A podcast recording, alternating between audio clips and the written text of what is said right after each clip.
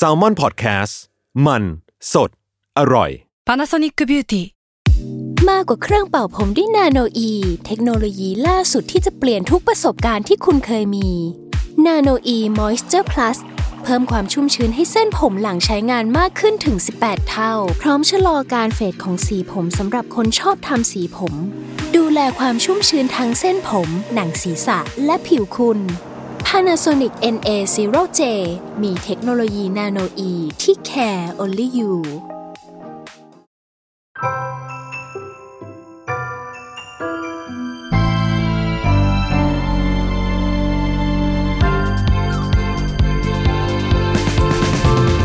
วัสดีค่ะยินดีต้อนรับเข้าสู่รายการ Miss Ko เรียนรู้จักเกาหลีมุมนั้นผ่าน Pop Culture เรื่องนี้ไปกับพัชชาค่ะ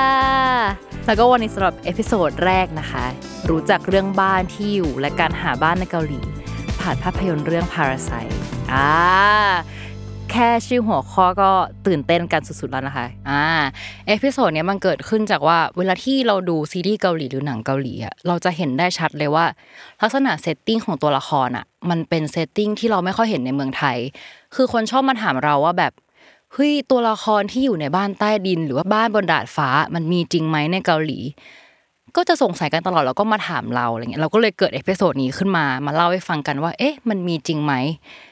หรือว่าบางตัวละครมันก็จะชอบถามว่าเธออยู่บ้านเช่าแบบไหนหรอแบบวอลเซ่หรือแบบชอนเซ่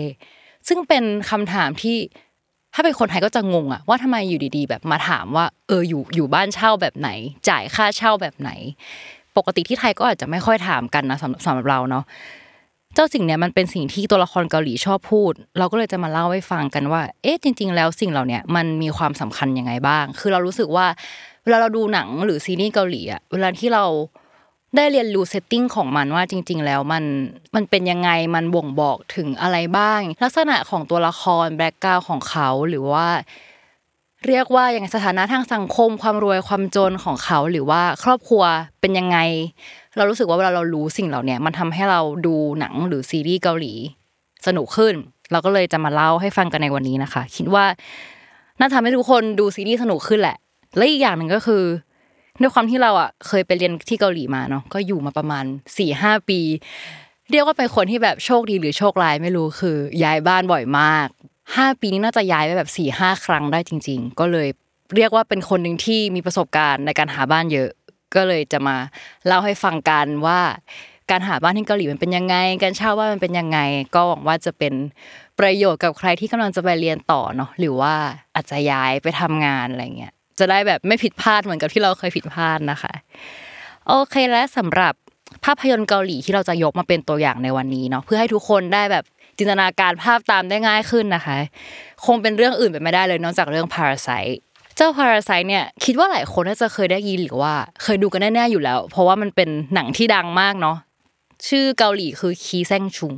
เจ้าคีแซ่งชุงเนี่ยก็คือแปลตรงตัวเลยแปลว่าปรสิตอ่ะก็คือเป็นหนังผลงานกำกับของคุณฮงจุนโฮนะคะซึ่งเป็นผู้กำกับชื่อดังชาวเกาหลีใต้แล้วก็คิดว่าทุกคนน่าจะเคยผ่านตาหนังของผู้กำกับท่านนี้มาบ้างนะคะคือเจ้าหนังเรื่องนี้เนี่ยมันเป็นหนังที่เล่าความเหลื่อมล้ำของชนชั้นเกาหลีเนาะผ่านโลเคชั่นหรือที่อยู่อาศัยของตัวละครซึ่งก็คือเหมาะที่สุดแล้วกับหัวข้อของเราในวันนี้นะคะโดยที่หนังเนี่ยมันเล่าผ่านสองครอบครัวที่เรียกว่าเป็นตัวแทนของชนชั้นที่แตกต่างกันอย่างสิ้นเชิงเลยแล้วกันก็คือชนชั้นล่างสุดและชนชั้นบนสุดเลย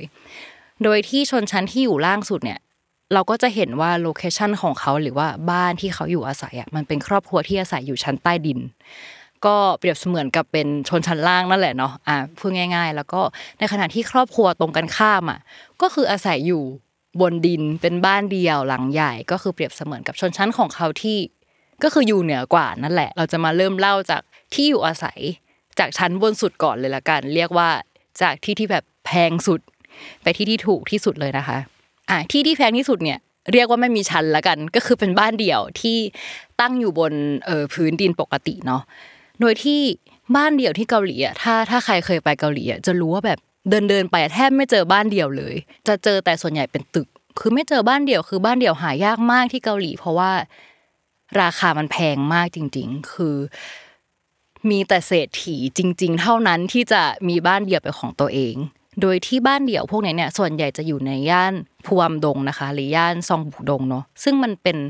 ย่านที่อยู่อาศัยแหละอาจจะเป็นอีกสาเหตุหนึ่งด้วยที่อาจจะไม่ค่อยได้เห็นบ้านเดี่ยวกัน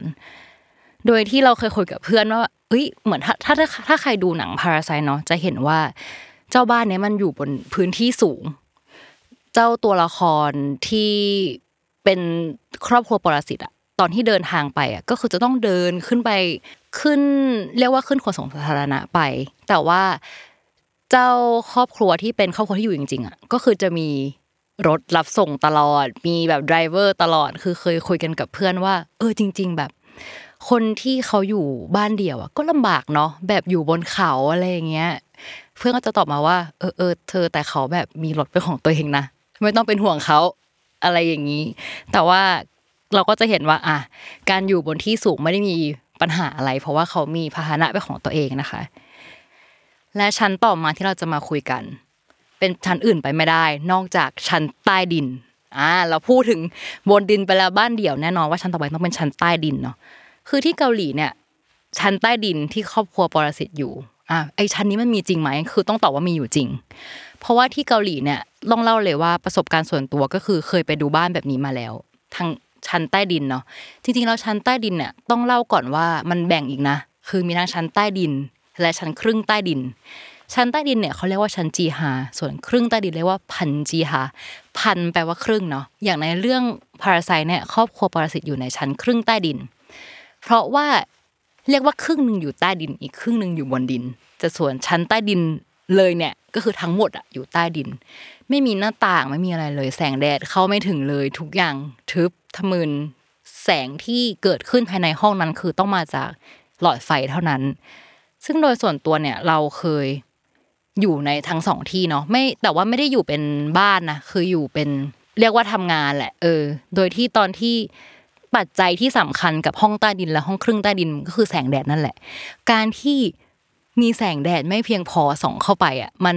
มันทำให้หลายสิ่งหลายอย่างมันเปลี่ยนไปนะคือต้องบอกก่อนว่าจากประสบการณ์เราเคยไปเดินดูบ้านประเภทนี้มาเหมือนกันเพราะว่า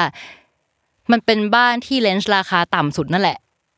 เออมันแบบถูกสุดแล้วก็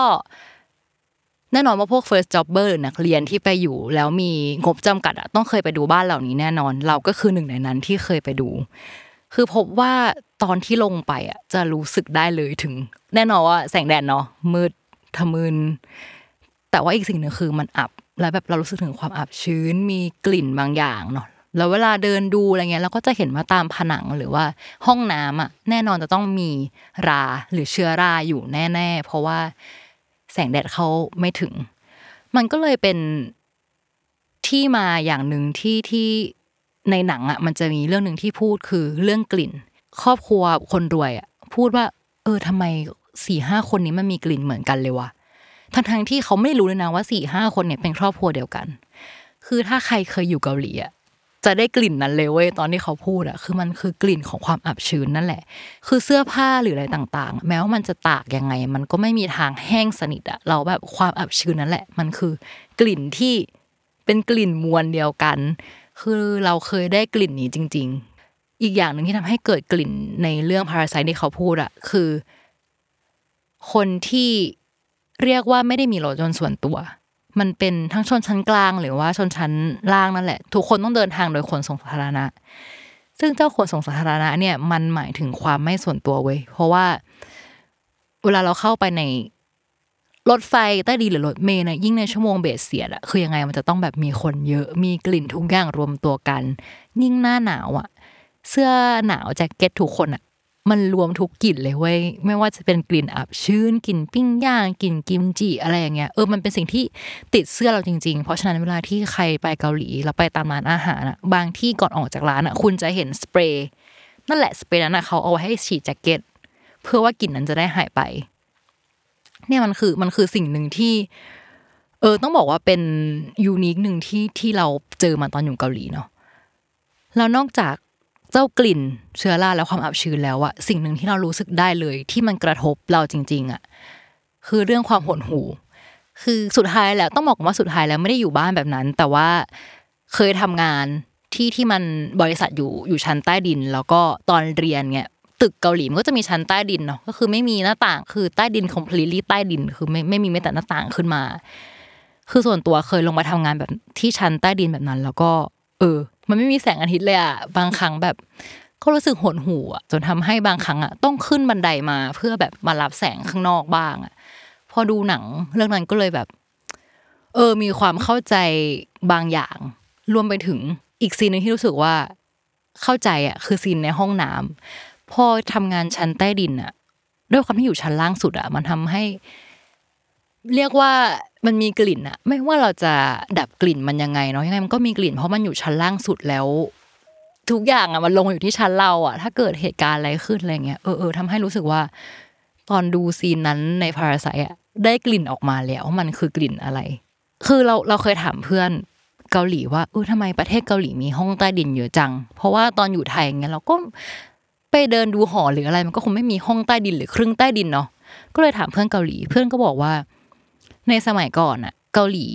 มีสงครามซึ่งปัจจุบันยังเป็นสงครามอยู่นะแค่แค่อยู่ในระหว่างสงครามเย็นเนาะคือคือตอนนั้นมันเป็น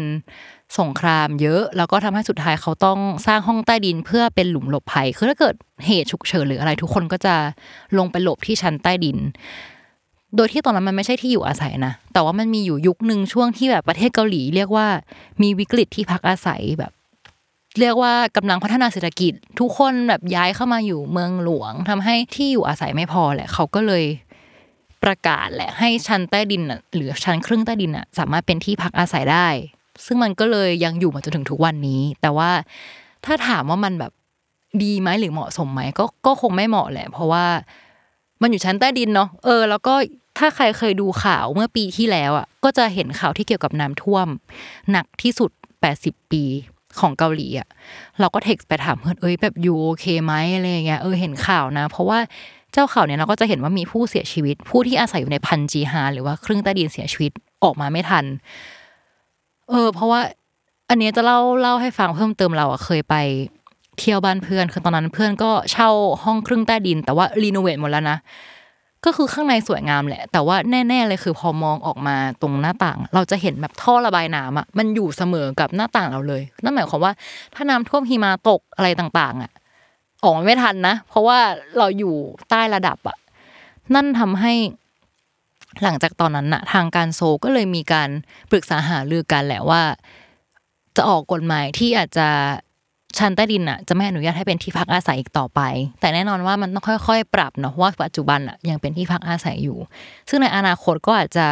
เปลี่ยนให้เป็นห้องเก็บของอะไรต่างๆแทนนะคะแต่หลายคนที่เคยไปเกาหลีอ่ะก็อาจจะรู้สึกว่าอุ๊ยแต่ตอนหนูไปมันก็มีคาเฟ่เล็กๆที่แบบเค้ารีโนเวทแล้วอยู่ชั้นครึ่งใต้ดินที่สวยงามเลยอะไรแบบนี้ก็คือมีเหมือนกันแล้วก็น่ารักจริงแหละแต่ว่าสุดท้ายแล้วเราก็รู้ได้ว่ามันอาจจะไม่ได้ทำมาเพื่อให้อยู่ยาวอย่างถาวรจริงๆแม้ว่าห้องมันจะรีโนเวทขนาดไหนแล้วอะเอออย่างเพื่อนเราก็จะเล่าว่าหน้าหนาวเงี้ยท่อน้ำอะด้วยความที่มันอยู่ใต้ดินเนาะหน้าหนาวที่เกาหลีต้องบอกว่าหนาวมากก็คือท่อจะเป็นน้ำแข็งถ้าเราไม่เปิดระบบน้ำอุ่นไว้คือต้องเปิดไว้ตลอดไม่งั้นท่อจะกลายเป็นน้ำแข็งหรือว่าเออบางทีก็คือหนาวมากต้องทำระบบฮีเตอร์ที่ดีจริงๆเพื่อที่จะให้เราแบบอยู่อย่างโอเคทั้งในหน้าหนาวและหน้าร้อนนะคะชั้นต่อมาเราจะไปชั้นสูงสุดเลยแต่ว่าไม่ได้สูงสุดในแง่เรียกว่าชนชั้นหรืออะไรนะตามโลเคชั่นน่ะมันสูงสุดก็จริงคือชั้นดาดฟ้าแต่จริงๆแล้วอ่ะมันเกือบเทียบเท่ากับห้องใต้ดินคือถ้าใครเคยดูซีรีส์เกาหลีอาจจะเห็นฉากที่อุ๊ยพระเอกหรือนางเอกอาศัยอยู่บนห้องดาดฟ้าเนาะดูบางเรื่องก็ดูโรแมนติกมีการออกมาปิ้งบาร์บีคิวกันบนแบบเรียกว่าอะไรแอเรียตรงหน้าห้องแต่บางเรื่องอย่างเช่นเรื่องสตาร์ทอัพเนี่ยทำไมมันดูมันดูจนมันดูแบบห้องมืดดูไร้ไร้ความหวังจังวะเออทำไมมันดูแตกต่างกันอย่างนี้เนาะคือจริงๆแล้วเนี่ยที่เราบอกไปตอนต้นเลยคือชั้นดาดฟ้าเนี่ยเลเวลของความยากลำบากเกือบๆจะเท่าห้องใต้ดินเลยเพราะว่าจริงๆแล้วชั้นบนดาดฟ้ามันเป็นเรียกว่ามันไม่ได้มีห้องนี้มาแต่แรกอ่ะมันไม่ได้ใช้วัสดุเดียวกันกับตึกชั้นล่างๆที่เขาสร้างเนาะมันเป็นวัสดุที่ต่อเติมขึ้นมาเพราะฉะนั้นแน่นอนว่าคุณภาพของแบบผนังหรืออะไรต่างๆอ่ะมันไม่เหมือนชั้นข้างล่างอยู่แล้วเพราะฉะนั้น เวลาที่หน้าร้อนอ่ะก็จะร้อนมากหรือว่าเวลาที่หน้าหนาวอ่ะมันก็จะหนาวมากคืออีกและเคยไปชั้นดาดฟ้าอีกแล้วพอเราแบบกิฟต์อัพกับชั้นใต้ดินไปเนาะราคาที่มันขยับขึ้นมานิดนึงแต่ว่าก็ยังแบบอยู่ในช่วงที่รับได้คือห้องดาดฟ้าก็ขึ้นไปดูก็คือจะพบว่าคือต้องดูเยอะมากแบบระบบฮีเตอร์ระบบแอร์ระบบน้ำอะไรเงี้ยคือทุกอย่างมันต่อเติมมาหมดเลยอ่ะไม่มีอะไรที่เหมือนชั้นล่างๆเพราะฉะนั้นเรียกว่าวัสดุไม่ได้เท่ากันทำให้คุณภาพชีวิตอ่ะก็อาจจะไม่เท่ากันเช่นกันเออเราหรือว่าตอนที่เราเดินขึ้นไปอ่ะคือชั้นดาดฟ้าไม่ใช่ขึ้นลิฟต์ไปนะส่วนใหญ่แล้วมันเป็นชั้นต่อเติมเนาะอาจจะต้องขึ้นบันไดไปอย่างบางที่ก็อาจจะมีอ่ะบันไดที่ดีหน่อยแต่อย่างบ้านที่เคยไปดูอ่ะคือมันจะต้องขึ้นบันไดเหล็กแบบบันไดเหล็กที่อยู่นอกบ้านอันเล็กๆอ่ะแล้วตอนนั้นไปดูหน้าหนาวอ่ะก็คือน้ำแข็งเกาะบนบันไดหมดเลยลื่นด้วยอะไรอย่างเงี้ยรู้สึกว่าโหคุณภาพชีวิตที่เราต้องเดินขึ้นเดินลงกับตรงนี้ทุกวันรวมไปถึงแบบการโจรกรรมใดๆที่อาจจะง่ายกว่าปกติเนาะอย่างที่เราบอกว่าวัสดุไม่เหมือนกันอ่ะก็ทำให้คุณภาพชีวิตอ่ะไม่ได้แตกต่างอะไรมากกับชั้นใต้ดินเพราะฉะนั้นจริงๆแล้วห้องบนดาดฟ้าสำหรับเรานะมันก็ไม่ใช่สิ่งที่โรแมนติกจริงๆแล้วห้องบนดาดฟ้ามันไม่ได้โรแมนติกเหมือนในซีรีส์บางเรื่องที่ทำออกมาจริงๆแล้วมันคือชนชั้นที่ลำบากเหมือนกันโอเคทีนี้เราเล่าไปทั้งบนดาดฟ้าใต้ดินแล้วก็บ้านเดี่ยวไปแล้วเนาะจริงๆแล้วมันเรียกว่าเป็นประเภทของชั้นละกันทีนี้เราจะมาหัวข้อต่อไปอ่ะคือประเภทห้องพวกห้องที่เราเห็นตัวละครในซีรีส์อยู่อ่ะโดยเฉพาะอย่างยิ่งพวกตัวละครที่เป็น first jobber หรือว่าเป็นคนชนชั้นกลางอะไรอย่างเงี้ยหรือว่านักเรียนมหาลัยอ่ะเวลาที่เราเห็นเขาอยู่ในห้องพวกนั้นจริงๆแล้วส่วนมากก็จะเป็นห้องเช่านี่แหละเพราะว่าอย่างที่เราบอกไปเนาะว่าต้องเศรษฐีมากจริงๆที่จะมีบ้านเดี่ยวโดยที่ห้องเช่าเหล่าเนี้ยคนเกาหลีจะเรียกว่าห้อง one roomเป็นคำที่เราได้กินครั้งแรกตอนอยู่เกาหลีคือตอนอยู่ไทยไม่เคยได้กินเลยอะไรว่าวอนรูมวอนรูมไปคนพบที่เกาหลีว่าจริงๆแล้วมันมาจากภาษาอังกฤษเว้ยคือคำว่า one room หรือว่าห้องห้องเดียว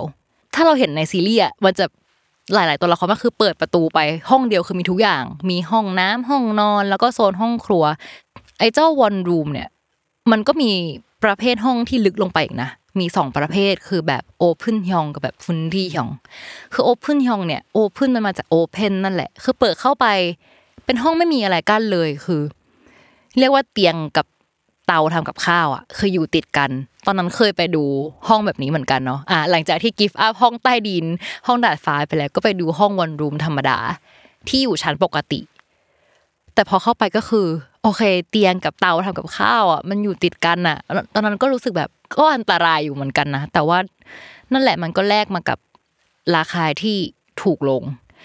กับอีกแบบที่สองใช่ไหมคือแบบพุนที่ยองพุนที่ยองเนี่ยเป็นแบบที่มีที่กั้นโซนระหว่างห้องครัวกับห้องนอนก็คือเปิดเข้าไปมีห้องนอนเนาะก็อาจจะมีแบบส่วนแบ่งนิดหน่อยเช่นอาจจะมีแบบบานกระจกกั้นหรือบางคนไม่มีบานกระจกกั้นก็จะมีแบบเป็นสไลด์กั้นโซนให้อ่ะคือไอ้เจ้าแบบพุนที่ยองเนี่ยก็คือมันจะทำให้ห้องครัวกับห้องนอนเราแยกจากกันแล้วก็จากประสบการณ์ที่อยู่อ่ะเคยอยู่มาทั้งสองแบบคือสุดท้ายแล้วนะก็พบว่าไอ้แบบแรกมันก็จะมีปัญหาเรื่องแบบเรื่องกลิ่นเรื่องอะไรอย่างนี้แต่ว่าแบบที่มีโซนกั้นอ่ะมันก็จะไม่ค่อยมีปัญหาเรื่องกลิ่นมากนอกจากห้องวันรูมแล้วเนี่ยซึ่งเป็นห้องที่เรียกว่าคอมมอนที่สุดเนาะสำหรับ first jobber ต่างๆมันก็จะมีห้องต่างๆอีกที่มีราคาเพิ่มขึ้นเช่น two room three room ใช่ไหมหรือว่าห้อง one room พันคือ หนึ่งจุดห้า ก็ยังมีคือมีห้องแบบหลากหลายให้เลือกมากซึ่งแน่นอนว่าราคาของห้องต่างๆอ่ะมันก็จะถูกแพงแตกต่างกันไปเนาะขึ้นอยู่กับประเภทห้องและความสูงของชั้นนี่แหละอ่าซึ่งอย่างที่เราคุยกันไปว่าสำหรับชั้นใต้ดินกับดาดฟ้าก็จะถูกสุดแล้วก็ส่วนชั้นปกติหนึ่ง สอง สาม สี่อย่างเงี้ยก็จะแพงขึ้นมาตามลำดับอีกสิ่งนึงที่เราควรรู้เวลาเราไปเดินหาบ้านเนาะหรือว่าเวลาดูซีรีส์เกาหลีอ่ะคือประเภทของตึกเพราะว่าจริงๆแล้วอ่ะเอาจริงๆคือไอ้ไอ้ห้องแบบเดียวกันหรือชั้นเดียวกันน่ะแต่ถ้าตึกแตกต่างกันน่ะเรียกว่าชนชั้นก็ชนชั้นทางสังคมและราคาก็แตกต่างกันไปอีกนะประเภทแรกคืออพาร์ตเมนต์หรือที่คนเกาหลีเขาเรียกว่าอพาร์ตถือคือไอ้ประเภทเนี้ยน่าจะเป็นประเภทที่เราเห็นกันเยอะสุดแหละเวลาไปเที่ยวคือเวลาไปเที่ยวจะชอบเห็นตึกเทาๆแบบมีตัวเลขประหลาดๆหรือแบบมีตัวอักษรเกาหลีอยู่บนตึกตึกเทาๆสูงๆทะมึนทะมึนน่าเบื่อน่าเบื่อนั่นแหละไอ้พวกนั้นแหละมันคืออพาร์ตถือหรืออพาร์ตเมนต์คือ อาจจะสงสัยว่าเอ้ยทำไมแบบอพาร์ตเมนต์เขาไม่มีการแบบตกแต่งหรือดีไซน์อะไรเลยวะคืออย่างประเทศเราอ่ะคอนโดประเทศเราอ่ะก็ยังมีดีไซน์บ้างเนาะบางตึกนั่นเป็นเพราะว่าไอ้ตึกพวกเนี้ยมันมันเกิดขึ้นอย่างรวดเร็วมากในช่วงช่วงหนึ่งที่เหมือนเดิมประเทศเกาหลีมีการพัฒนาเศรษฐกิจหลังการสงครามมีการพัฒนาเมืองทุกคนย้ายเข้ามาในโซลอย่างรวดเร็วทำให้เขาต้องรีบสร้างที่อยู่อาศัยอ่ะให้กับคนที่ย้ายเข้ามาเลยแบบเจ้าตึกเหล่านี้คือไม่ได้สนดีไซน์มากเรียกว่าสร้างขึ้นมาเพื่อให้คนได้มีห้องอยู่อาศัยมากกว่าส่วนเจ้าอพาร์ตเมนต์จริงๆถ้าเปรียบเทียบง่ายๆกับบ้านเราก็คือคอนโดนี่แหละมีเรียกว่ามีหลายขนาดมีทั้งห้องชุดหรือว่าห้องเดี่ยวคือข้างในอ่ะบางแบบอ่ะก็คือกว้างเหมือนบ้านเลยบางคนก็คืออพาร์ตถือแบบทั้งชั้นอะไรแบบนี้ตัวอย่างที่ถ้าให้นึกตามง่ายๆเนาะถ้าใครเคยดูรายการพวกที่ไปเปิดบ้านไอดอลที่แบบแต่แต่แต่แต่แต่เปิดม่านมาเห็นแบบหันกลางวิวอะไรอย่างเงี้ยเจ้าพวกนั้นแหละก็คืออพาร์ตถือแต่ว่าเป็นอพาร์ตถือลักชัวรี่แบบทั้งชั้นหรือว่าพวกรายการซูเปอร์แมนรีเทิร์นที่เราเห็นแบบทั้งครอบครัวอยู่ในเรียกว่าอยู่ในห้องห้องชุดเดียวกันเลยอ่ะอันนั้นก็คืออพาร์ตถือเหมือนกันหรือว่าล่าสุดเพิ่งดูซีรีส์เออ The Agency เนาะบ้านพักของนางเอกเลยอ่ะตัวเอกอ่ะก็คือเป็นอพาร์ตถือก็คือเรียกว่าใหญ่สวยเนาะซึ่งจริงๆอย่างที่บอกว่าเป็นที่พักที่ฮิตที่สุดแล้วแหละในหมู่คนเกาหลีคือเจ้าอพาร์ตถือทำไมคนถึงชอบอยู่ที่นี่กันเนาะคือข้อดีของอพาร์ตเมนต์คือทุกอย่างครบครันมากไม่ต้องกังวลเรื่องความปลอดภัยมียามเฝ้าตลอดกันคือมันเหมือนคอนโดเลยเนาะคือซ่อมแซมใดๆก็จะมีนิติสิ่งสำคัญสำหรับเราอ่ะคือมีระบบจัดการขยะที่ดีคือทุกคนอาจจะงงว่าแบบทำไมเราต้องแคร์เรื่องนี้วะเพราะอยู่ที่ไทยอ่ะระบบจัดการขยะเราจะไม่ต้องแคร์ขนาดนั้นแต่ว่าเล่าให้ฟังคร่าวๆเนาะไอ้ไม่เจาะลึกมากแต่ว่าที่เกาหลีเนี่ยเขาให้ความสำคัญกับระบบขยะมากๆคือเราจะต้องทิ้งขยะอย่างถูกประเภทถูกประเภทเนี่ยคือต้องซื้อถุงด้วยนะคือถุงขยะไม่สามารถใช้ถุงแบบถุงช้อปปิ้งได้อ่ะคือต้องเป็นถุงที่ถูกเขตถูกสีถูกประเภทเท่านั้นคือมีความเคร่งครัดมากคือถ้าใครทิ้งผิดก็จะถูกปรับมาที่บ้านคือมันเป็นกฎหมายของเขาเลยแต่ว่าการที่อยู่อพาร์ตเมนต์น่ะแล้วเขามีระบบจัดการขยะที่ดีอ่ะคือง่ายๆว่าพอแค่เราลงไปชั้นที่เป็นชั้นทิ้งขยะเขาจะมีถังที่แยกให้เราแล้วเราแค่ไปทิ้งไม่จำเป็นต้องไปซื้อถุงขยะหรือจัดการทิ้งหรือแยกอะไรไม่ต้องวุ่นวายซื้อถุงขยะเองว่างั้นแหละซึ่งสำหรับเราอันเนี้ยจากประสบการณ์ตรงที่อยู่ที่เกาหลีมาแล้วเราเราเคยอยู่บ้านที่ทั้งต้องแยกขยะเองและไม่แยกขยะเองอ่ะเรารู้เลยว่าการที่ตึกที่เราอยู่มันมีระบบจัดการขยะมันค่อนข้างช่วยเซฟเวลาชีวิตเราและความตึงเครียดได้เยอะขึ้นมากๆแต่ว่าแน่นอนว่าทั้งหมดที่เล่ามาข้อดีทั้งหมดเนี่ยแน่นอนว่ามันไม่ฟรีเพราะว่ามันจะมีสิ่งที่เรียกว่าควัลลี่บีควัลลี่บีจริงๆก็คือค่าบำรุงรักษานั่นแหละถ้าใครอยู่คอนโดหรืออยู่หมู่บ้านอะไรเงี้ยอาจจะคุ้นเคยกับเจ้าสิ่งนี้เนาะก็คือค่าบำรุงรักษาที่เราจะต้องจ่ายทุกๆเดือนเพื่อให้แลกมาซึ่งความสะดวกสบายเหล่านี้ซึ่งจะบอกว่าควัลลี่บีที่เกาหลีคือไม่ถูกเลยเราเคยอยู่ที่ตึกตึกนึงก็คือค่อนข้างแพงนะแบบเออแพงจริงๆอ่ะประมาณสามสี่พันได้แต่ว่านั่นแหละแลกแลกมากับความสะดวกสบายทุกอย่างเนาะคือเราเคยคุยกับเพื่อนเกาหลีว่าทำไมคนเกาหลีอ่ะเมื่อแก่ตัวหรือว่าคนเกาหลีเมื่อเกษียณอ่ะทำไมถึงชอบเข้ามาอยู่ในอพาร์ตเมนต์กันคือถ้าเปรียบเทียบกับที่ไทยใช่ป่ะทุกคนจะต้องแบบอยากมีบ้านเดี่ยวเพราะว่ามันปลายชีวิตเราก็อยากจะมีบ้านเดี่ยวแบบดีๆอยู่แบบปลูกต้นไม้เล่นกับหมาอะไรเงี้ยแต่คนเกาหลีอ่ะใครก็ตามที่อยู่บ้านเดี่ยวอ่ะพอมีพอเริ่มแก่ตัวจะย้ายเข้าอพาร์ตเมนต์หมดเลยก็คือเป็นสิ่งที่แปลกมากแต่เพื่อนเกาหลีก็คือบอกว่าก็นี่ไงคือเมื่อเราแก่ตัวเราไม่อยากทำอะไรเหล่านี้เช่นถ้าซ่อมหลอดไฟความปลอดภัยได้ได้คือไม่ต้องจัดการอะไรอ่ะการย้ายอพาร์ตเมนต์มันทำให้ทุกอย่างมันสามารถสบายมากขึ้นเออซึ่งเป็นเทรนด์ที่ตรงข้ามกับเราดีนะก็แบบเป็นสิ่งที่น่าสนใจแล้วก็แบบเออแปลกดีเหมือนกันก็ไม่รู้ในอนาคตคนไทยจะจะเป็นแบบนี้ไหมนะคะประเภทตึกประเภทที่สองเรียกว่าเป็นลูกๆของอพาร์ตเมนต์คือออฟฟิศเทลคือเจ้าสิ่งนี้มันเป็นเหมือนลูกผสมของอพาร์ตเมนต์กับตึกที่เป็นออฟฟิศนั่นหมายความว่าในตึกเนี้ยมันไม่ได้มีแค่คนอาศัยคือบางห้องอ่ะก็อาจจะเป็นออฟฟิศด้วยเท่ากับว่าเจ้าตึกเนี่ยก็จะราคาถูกกว่าอพาร์ตเมนต์นิดนึงเนาะคืออพาร์ตเมนต์ก็จะราคาแพงสุดแหละเจ้าตึกนี้ก็จะถูกมานิดนึง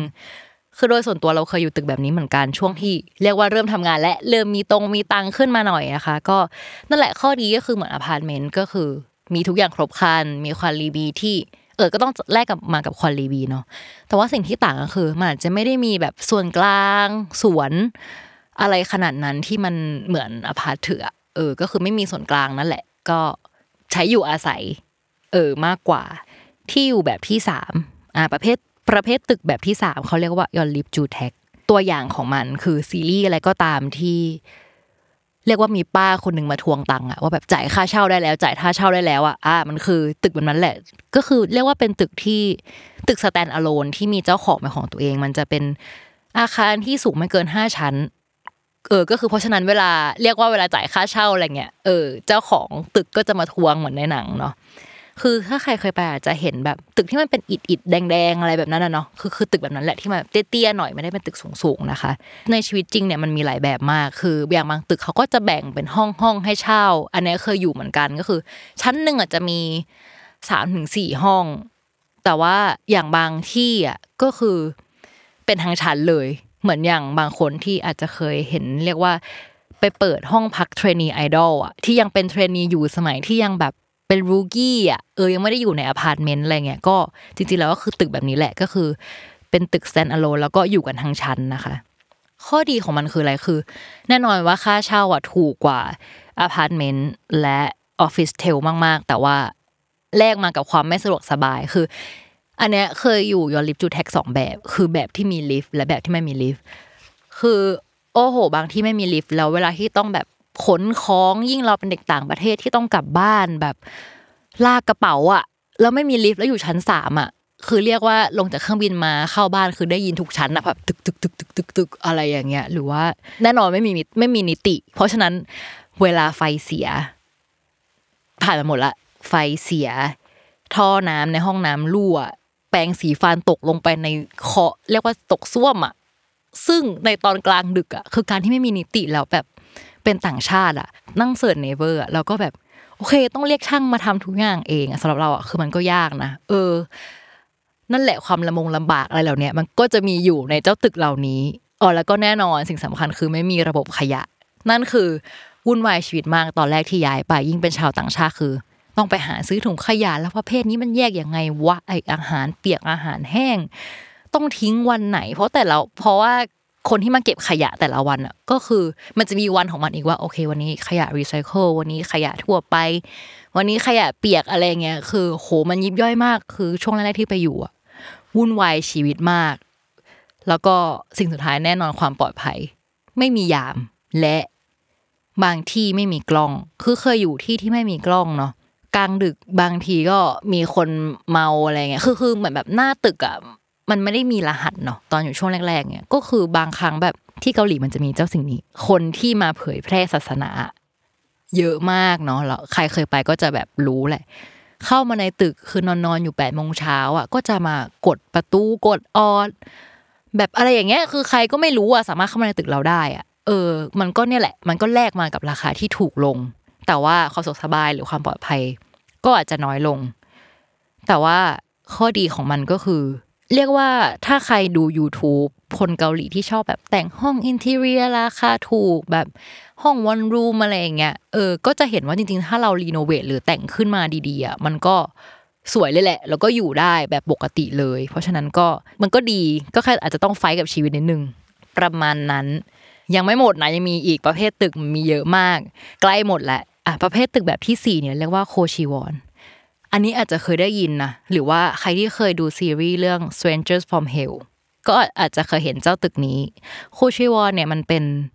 ห้องเดี่ยวที่เมื่อกี้เราพูดถึง one room ใช่ไหมก็บอกว่าเป็นห้องเดี่ยวเหมือนกันเปิดเข้าไปมีทุกอย่างแต่โคชิวอนเนี่ยเป็นห้องเดี่ยวที่แบบเล็กมากจริงๆคือเล็กแบบเปิดประตูเข้าไปคือจบอ่ะคือมีเตียงเล็กๆอันนึงกับอาจจะมีที่วางของนิดหน่อยบางที่อาจจะมีโต๊ะเล็กๆให้เราอ่านหนังสือที่แบบมันติดกันเลยอ่ะติดแบบติดเลยบางที่ไม่มีห้องน้ำต้องไปเข้าห้องน้ำส่วนกลางหรือบางอันก็อาจจะมีห้องน้ำแต่ก็เล็กมากคือเล็กมากจริงๆเหมือนในหนังเลยนะคือเพราะอะไรมันถึงเล็กขนาดนั้นคือจริงๆแล้วเจ้าตึกเนี่ยสมัยก่อนมันไม่ได้สร้างมาเพื่อให้อยู่ยาวอ่ะมันคือมันสร้างมาเป็นที่ที่ให้เก็บตัว สำหรับใครที่ต้องการสอบคือหลายคนอาจจะรู้ว่าเกาหลีอ่ะจริงจังมากกับการสอบต่างๆของเขาการสอบเข้าบริษัทใหญ่การสอบเข้าเป็นราชการหรือเด็กที่สอบเข้ามหาลัยคือจริงจังมากจนมีห้องเนี้ยมาเพื่อให้เขาแบบโฟกัสกับการอ่านหนังสือเท่านั้นเพราะฉะนั้นมันก็จะนั่นแหละคือห้องมันก็เลยสร้างมาให้เล็กมากเพื่อให้เราโฟกัสจริงๆนะคะแต่ว่าในปัจจุบันน่ะมันก็เรียกว่าเปลี่ยนไปแหละคือด้วยความที่มันมีหลายเลนส์หลายราคาแล้วก็เป็นราคาที่ค่อนข้างโอเคบางคนก็อาจจะแบบเข้าไปอยู่อาศัยในที่นั้นจริงๆเลยนะคะก็ที่เดี๋ยวเราจะมาเล่ากันให้ฟังในพาร์ทสองแต่ว่าแอบเกริ่นๆไว้นิดนึงก็คือเจ้าห้องวันรูมเลยต่างๆที่เราเล่ามาบางที่เนี่ยมันจะต้องเวลาไปเช่ามันต้องจ่ายค่ามัดจำเป็นก้อนแล้วถึงจ่ายรายเดือนตามแต่เจ้าโคชิวอนเนี่ยเป็นเป็นที่ที่หนึ่งที่ไม่ต้องจ่ายค่ามัดจำคือจ่ายเป็นแค่รายเดือนเพราะฉะนั้นใครที่ไม่มีเงินก้อนอ่ะก็ส่วนใหญ่ก็จะมาอยู่ห้องนี้กันเนาะเพราะว่ามันก็สะดวกกับตัวเองมากกว่าแต่ว่าเลือกโคชิวอนที่ดีหน่อยบางที่มันก็จะมีส่วนกลางที่มีอาหารไข่ต้มมาม่าให้อะไรอย่างเงี้ยนะคะก็แล้วแล้วแต่คนกันว่าจะมีเอ่อสินทรัพย์ประมาณไหนเนาะแล้วก็ประเภทที่ห้าฮาซุกจิบเจ้าสิ่งนี้ฮาซุกจิบเนี่ยปัจจุบันไม่ค่อยเห็นแล้วแต่ว่าถ้าใครเคยดูซีรีส์เรื่อง Reply หนึ่งเก้าเก้าสี่ที่เรียกว่าหลายๆตัวละครมันอยู่ในบ้านหลังเดียวกันแล้วก็มีอาจุมม่าคอยดูแลทำกับข้าวให้พ่อแม่คนนั้นคนนี้ส่งอาหารมาให้อะไรเงี้ยเจ้าเนี่ยแหละเรียกว่าฮาซุกจิบเรียกว่าเป็นหอพักละกันที่นักเรียนหลายๆคนอ่ะจะมาอยู่รวมกันจุดเด่นก็อย่างที่บอกเหมือนในหนังเลยก็คือมีอาจุมม่าเป็นผู้ดูแลบ้านทำอาหารให้ทานทุกมื้อคือไม่ต้องออกไปหาข้าวกินเองอะไรอย่างเงี้ยเออซึ่งอย่างในเรื่องรีพายหนึ่งเก้าเก้าสี่ก็คือแม่ของนางเอกเนาะเออมันเนี่ยแหละคือฮาสุกจิบก็คืออยู่บ้านอบอุ่นโฮมมี่เหมือนอยู่บ้านตัวเองแต่ว่าปัจจุบันตอนเราไปอยู่อ่ะไม่ค่อยเห็นแล้วแต่ว่ายังมีอยู่บ้างตึกประเภทสุดท้ายคือฮันอกอันนี้ทุกคนรู้กันอยู่แล้วเนาะเวลาใครดูซีรีส์พีเรียดอะไรเงี้ยก็จะเห็นเจ้าบ้านโบราณนี้อยู่แล้วนะคะก็ปัจจุบันก็จริงๆถ้าไปเที่ยวก็ยังเห็นอยู่บ้างอืมส่วนใหญ่ปัจจุบันก็ยังมีคนอาศัยอยู่แต่ว่าก็มีการแบบรีโนเวทให้กลายเป็นสถานที่ท่องเที่ยวไปมากกว่าจบไปกับหัวข้อเรื่องประเภทบ้านวันนี้พาร์ทหนึ่งนี้เรารู้กันเต็มที่มากทั้งชั้นห้องและตึกรู้จักทุกอย่างแล้วตอนนี้ใครจะเลือกอยู่แบบไหนก็ได้เลยแต่ว่าสิ่งสำคัญแล้วเรื่องเงินเงินทองทองล่ะเออถ้าใครจะไปหาเช่าบ้านมันจะต้องเช่ายังไงต้องจ่ายแบบไหนบ้างนะคะเดี๋ยวพาร์ทสองอ่ะเราจะมาแชร์ประสบการณ์การหาบ้านแบบเน้นๆนั่นแหละถ้าใครเคยดูซีรีส์เวลาพระเอกหรือนางเอกไปหาบ้านแล้วแบบมันมีป้าคนนึงเดินตามไปแนะนำบ้านตลอดเลยหรือว่าเฮ้ยแต่ทำไมบางเรื่องแบบมีคนใส่สูทดูจริงจังพาไปหาบ้านอ่ะคนพวกนั้นคือใครเดี๋ยวเราจะมาเล่าให้ฟังกันในพาร์ทที่สองนะคะ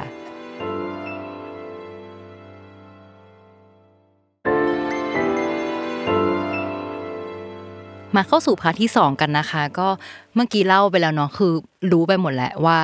ห้องเป็นยังไงชั้นเป็นยังไงตึกเป็นยังไงอ่าแต่ถ้าเรารู้สิ่งเหล่านี้แล้วแต่ว่าเราไม่รู้วิธีไปเดินหามันเนี่ยหรือว่าเอ๊ะเราจะทำยังไงให้ได้ห้องที่คุ้มค่าที่สุดกับเราเนี่ยมันก็จะไม่มีประโยชน์เนาะเพราะฉะนั้นพาร์ทนี้เราจะมาแชร์ประสบการณ์ส่วนตัวอันล้ำค่าตลอดสี่ปีที่ผ่านมานะคะว่าพชาหาบ้านยังไงตอนอยู่เกาหลีทุกคนไปเกาหลีแล้วจะอยู่รอดกันได้ยังไงนะอ่าอย่างแรกเลยนะสิ่งที่ต้องรู้อย่างแรกเลยคือคนเกาหลีเวลาหาบ้านส่วนใหญ่อ่ะจะไม่ได้ติดต่อตรงกับเจ้าของบ้านเว้ยเวลาไปอยู่เกาหลีเนี่ยสิ่งที่ต้องรู้เลยคือเวลาจะหาบ้านอ่ะจะมีสิ่งสิ่งหนึ่งที่เรียกว่าผู้ทงซันผู้ทงซันคืออะไรหลายๆคนอาจจะเคยดูซีรีส์หรือดูหนังที่เวลาตัวเอกหรือใครก็ตามที่ไปเดินหาบ้านอ่ะมักจะมี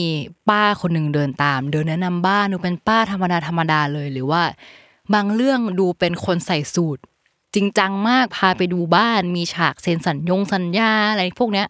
สิ่งเหล่านี้แหละเรียกว่าผู้ทงซันคือตอนไปอยู่เกาหลีอ่ะเราก็งงๆเนาะคือตอนอยู่ไทยเวลาที่เราเห็นเพื่อนหาหออะไรเงี้ยเราก็เห็นว่าเออเพื่อนก็ไปติดต่อหอ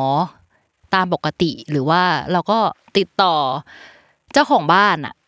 ผู้ทงซันเนี่ยจริงๆแล้วก็คือสำนักงานนายหน้านั่นแหละคืออย่างอ่ะอย่างเช่นยกตัวอย่างวันนี้เรายกตัวอย่างเรื่อง Parasite กันเนาะอ่ะก็จะเห็นซีนสุดท้ายของหนังที่พาฝรั่งเดินดูบ้านอ่ะอ่ะนั่นแหละคือเจ้าหน้าที่จากผู้ทงซันตอนที่เราไปเรียนที่เกาหลีเนาะเลเวลหนึ่งเลยอ่ะตอนเรียนภาษามีคำศัพท์ของผู้ทงซันเว้ย เพราะว่ามันเป็นสิ่งที่ถ้าใครไปเดินตามถนนน่ะแล้วเห็นไอ้ป้ายเหลืองๆนี่แหละมันคือผู้สงสารคือสำนักงานนายหน้าคือถ้าถ้าไปอ่ะก็จะเห็นสำนักงานนายหน้าเนี่ยอยู่ทุกมุมถนนเลยโดยที่สำหรับเรานะไม่รู้ว่าตอนนี้ที่ไทยเปลี่ยนไปหรือยังแต่รู้สึกว่าเราไม่ค่อยเห็นสำนักงานนายหน้าทั่วๆไปตามทุกๆที่มุมถนนขนาดนั้นน่ะแต่ที่เกาหลีเราสามารถเห็นเจ้าสิ่งเนี้ยอยู่ทุกมุมเมืองของเกาหลีเลยคือวิธีการหาบ้านเนาะอย่างแรกคือเดินเข้าภูทงสันคือเดินเข้าไปแล้วก็ไปคุยกับเขาเลยว่าบอกราคาบอกสเปคบ้านที่เราต้องการหรืออีกวิธีนึงที่ใหม่ขึ้นมาหน่อยคือการหาในแอปแต่ว่าจากประสบการณ์ที่เราหาทั้งสองอย่างอ่ะคือเมื่อหาในแอปแล้วอ่ะสุดท้ายเราก็ต้องไปที่ภูทงสันอยู่ดีเรียกว่าแอปอ่ะคือที่รวบรวมภูทงสันนั่นแหละอ่าแต่ว่าอันนี้ทริคจริงๆเลยนะคือรู้สึกว่าถ้าอยากอยู่ย่านไหนอ่ะให้เสิร์ชหาภูทงสันของย่านนั้นทั้งหมดในแมปแล้วไปทุกภูทงสันแล้วโดยที่ไม่ต้องผ่านแอปพลิเคชัน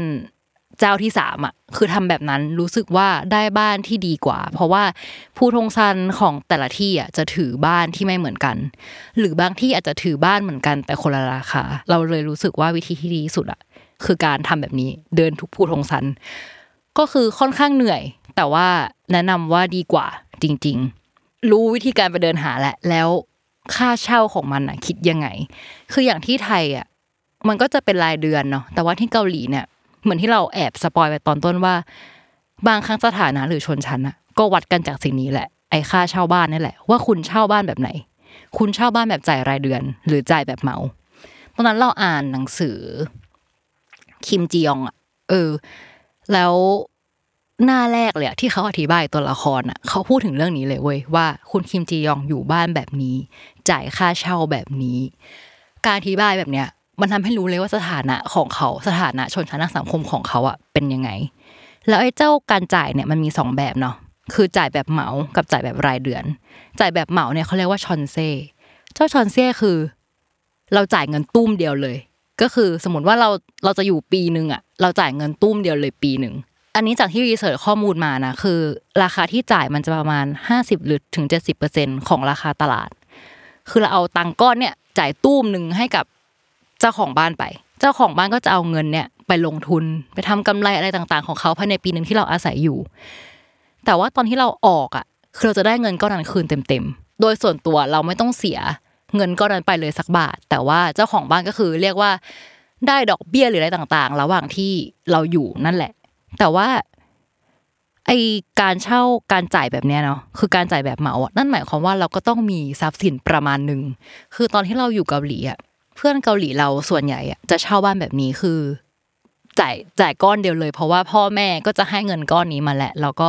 เวลาย้ายอยู่ที่ไหนก็คือแค่ย้ายไปเรื่อยๆกับเงินก้อนเนี้ยก็ย้ายไปได้เรื่อยๆย้ายไปได้เรื่อยๆเนาะแต่สำหรับเราอ่ะที่เป็นชาวต่างชาติอ่ะคือตอนที่เราไปเราก็ไม่ได้พกเงินก้อนใหญ่ขนาดนั้นคือรู้สึกว่าถ้าจะเอาเงินก้อนใหญ่ขนาดนั้นเข้าประเทศไปมันก็ก็คงยากอยู่เนาะเราก็เลยเช่าบ้านอีกแบบนึงซึ่งเรียกว่าการเช่าแบบวอลเซวอลเนี่ยมันแปลว่าเดือนอ่าก็คือการเช่าแบบรายเดือนเนาะแต่ว่าการเช่าแบบวอลเซเนี่ยส่วนใหญ่จะต้องทำสัญญาเป็นรายปีคือตอนไปอ่ะเอาจริงๆนะแทบไม่มีการเช่าแบบหกเดือนเลยอ่ะส่วนใหญ่คนจะเช่าเป็นหนึ่งปีหรือสองปีสิ่งที่เขานิยมอ่ะคือสองปีด้วยซ้ำเพราะว่าเขารู้สึกว่าไอ้ช่วงที่หนึ่งปีมันก็สั้นไปกับเจ้าของบ้านนั่นแหละเวลาเราออกเขาก็ต้องหาคนใหม่มันมันมีช่วงเว้นเดือนที่เขาจะเสียกำไรตรงนั้นไปเนาะก็คือการเช่าบ้านแบบวอลเซ่เนี่ยมันไม่ใช่แค่จ่ายรายเดือนนะมันจะมีอีกสิ่งหนึ่งที่ทุกคนต้องรู้จักก็คือค่ามัดจำนั่นแหละคือเราจะต้องมีค่ามัดจำก้อนหนึ่งและเราก็ต้องจ่ายรายเดือนด้วยซึ่งเป็นสิ่งที่สำคัญมากจะบ่งบอกได้เลยว่าเราจะอยู่ห้องสภาพดีไหมอ่ะคือบางคนน้อยมากๆเนี่ยก็คือจะได้ห้องที่สภาพไม่ดีแม้ว่าจะรายเดือนเยอะแค่ไหนก็ตามเพราะว่าเจ้าของบ้านก็อยากได้ที่เหมาะสมกับบ้านของเขาอะเนาะสิ่งเนี้ยมันต่างจากชอนเซ่ยังไงคือค่ามัดจำเวลาเราออกอ่ะเราก็จะได้เงินก้อนนั้นคืนแต่ว่าวอลเซ่อ่ะก็คือเสียเสียทิ้งนั่นหมายความว่ามันก็คือเงินเสียทิ้งเนาะเงินรายเดือนเสียทิ้งถ้าใครมีเงินเป็นก้อนอ่ะไอแบบชอนเซ่อ่ะก็จะดีกว่าอยู่แล้วคือเหมาะกว่าอยู่แล้วอ่ะแต่ว่าวอลเซ่ก็คือนั่นแหละสำหรับคนที่ไม่มีเงินก้อนใหญ่ขนาดนั้นแต่ว่า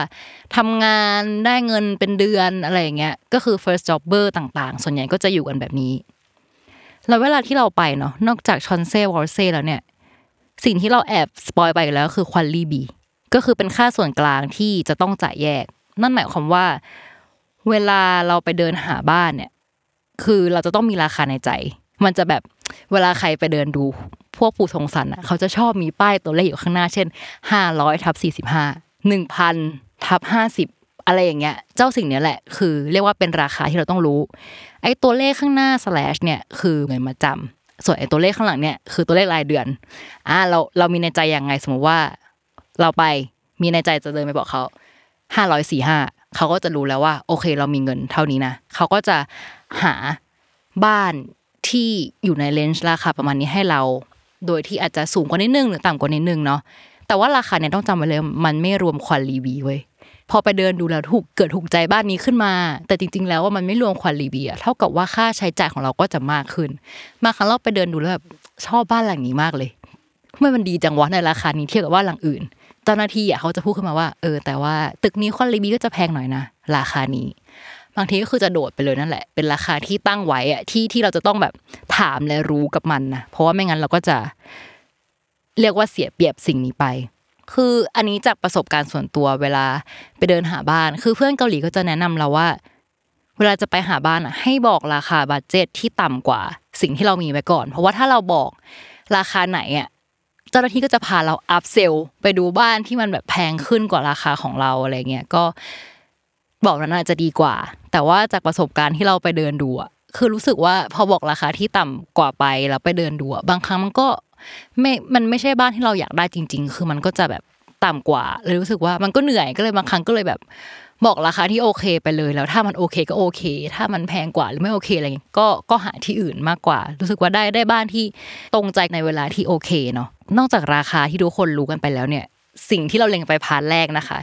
ตึกแบบไหนชั้นแบบไหนชั้นใต้ดินไหมบนดินดาดฟ้าหรือว่าห้องแบบไหนเนาะเจ้าสิ่งเหล่าเนี้ยบอกเขาให้หมดเลยเช่นเวลาเราไปเราก็จะบอกเลยว่าโอเคไม่เอาชั้นใต้ดินไม่เอาชั้นดาดฟ้าขอชั้นปกติหรือว่าขอที่ที่มีลิฟต์ขอที่ที่มีควอลิตี้แล้วก็มีการจัดการขยะให้เรียบร้อยก็คือทุกอย่างอ่ะบอกเขาไว้ให้หมดเลยตอนที่เราไปหาบ้านเนาะแล้วก็นอกจากนั้นยังมีอีกมีอีกอย่างนึงคือเป็นเป็นคำพิเศษอีกละตอนไปเกาหลีเขาถามเราว่าอยากได้ออปชันไหมตอนนั้นก็งงว่าออปชันอะไรวะแล้วที่พากูเดินดูทั้งหมดเนี่ยมันไม่ใช่ออปชันแล้วหรอกก็คือพากูดูหลายออปชันแล้วนะแต่ว่าจริงๆแล้วเนี่ยสำหรับเขาคือ